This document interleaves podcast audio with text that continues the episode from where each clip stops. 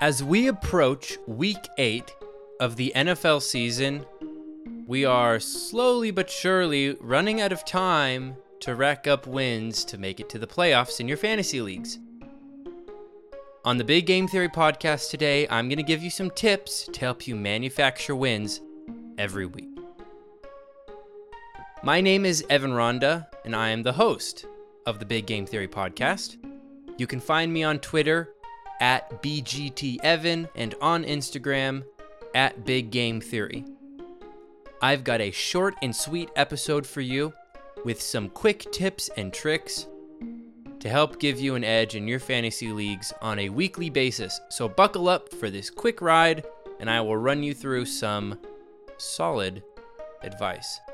So, for starters, what do I mean when I say manufacture wins?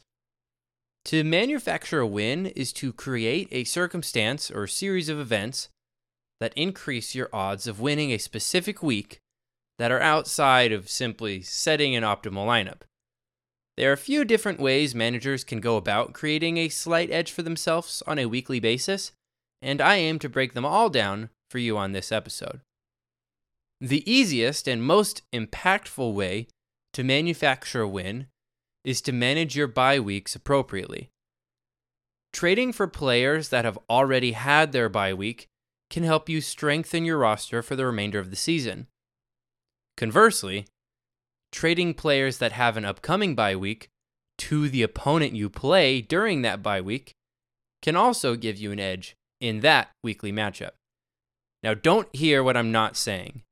I am not advising you to make an unbalanced trade simply because of a player's bye week situation. This strategy is more about finding a tiebreaker between two relatively equal players. If you would like to make a balanced trade, but incorporate this bye week strategy into your trade, that would be acceptable. But don't throw away a superstar athlete for bench piece just because one player's already had their bye week. Another way to create an edge on a weekly basis is to sell high on players that have had solid but unsustainable production in the short term.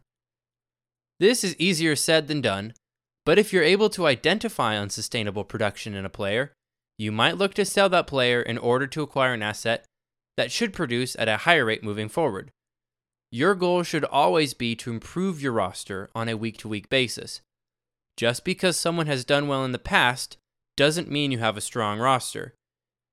Find metrics that signify sustainable production in the future and in the long term, and you'll be setting yourself up for success. And speaking of improving your roster on a weekly basis, you might consider picking up a defense one week early. If you have the roster space, very important, if you have the roster space, you can afford to stash an extra defense. You might benefit from beating your league mates to the waiver wire by adding next week's top streaming defense to your bench, so you don't have to, uh, you know, waste your waiver priority for more important position. So if you add your defense early, then you won't waste your waiver priority on a defense, and you can spend it on another position. And another way that you can save your waiver priority is by adding assets early, by stashing a handcuff of a currently healthy running back before a game starts. So, if your league allows players to be dropped after they play, then you might look to add the backup running back of an earlier game in the event that the starter gets hurt. If that starter stays healthy, you can always drop that back for a backup in a later game. If you end up guessing correctly on which running backs get injured that week, your team immediately undergoes a significant spike in value. That specific strategy has been successful for me multiple times this season already, and we've only had seven weeks of football. So I would strongly encourage to check the waiver wire. Ask yourself if the starting running back of this team got injured, which of these available players would see the biggest spike in value in that instance? And if you can afford, you know, roster them, then give it a shot. You might also benefit from adding injured players ahead of their return date.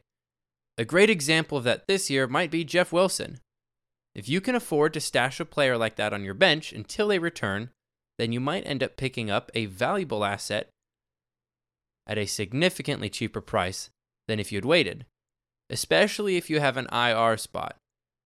if you guys are any what involved in the fantasy community listening to podcasts, you've probably heard multiple podcast hosts mention adding injured players and putting them to your IR because it's free. It is free real estate. Go for it. These all sound good and fun, but manufacturing wins is not always a pleasant experience. Some of you may be struggling in your leagues and desperate to earn a playoff berth. You may need to trade your injured superstars like Saquon Barkley, Christian McCaffrey, George Kittle, Michael Thomas, and more in order to acquire assets that are producing right now. As tough as that may be, it is potentially necessary because you might not be able to afford to wait for their return. As with all of my tips, I am not encouraging you to make suboptimal transactions. I'm only asking that you open up your mind to the possibility that every week is a must win week for you. For those of you that are very confident that you'll make it to the playoffs, you might want to start looking at playoff strength of schedule. Making it to the playoffs is the start of a very difficult marathon. One loss is all it takes to eliminate you. So you need your players to perform at their absolute best in order to give you the best chance to win your leagues. At this point in the season, we know enough about NFL defenses to have a decent understanding of their playoffs, uh, the, the players' playoff strength of schedule. Once again, I am not encouraging you to make suboptimal transactions, but rather to consider this facet of a player when making a trade. Finally, and most importantly, stay in the loop. Your success as a fantasy manager is directly tied to the amount of time and effort you spend understanding the game of fantasy football. Stay in the loop about player trends. Stay in the loop about injuries. Stay in the loop about coaches' press conferences. The more you learn, the more of an edge you have over your league mates. Every bit of advantage is necessary in order to win every single week. If you think you can win your leagues based off sheer luck, prepare to be disappointed. There are too many assets available to you, the listener, for you not to be plugged in to all of the relevant storylines. If you need some tips on where to start, my DMs are open, and I would love to guide you to the best resources available. That's going to be it for today's episode. Once again, as I close off every episode, you can find me on Twitter at BGTEvan and on Instagram at Big Game Theory. I don't just say that because that's what podcast hosts do at the end of an episode and they want to gain followers. I don't care. Follow me, don't follow me, it doesn't matter. But if you need help, shoot me a message. I'll get back to you and I will do the best that I can to help you out. So, shoot me a message. Let's see what happens.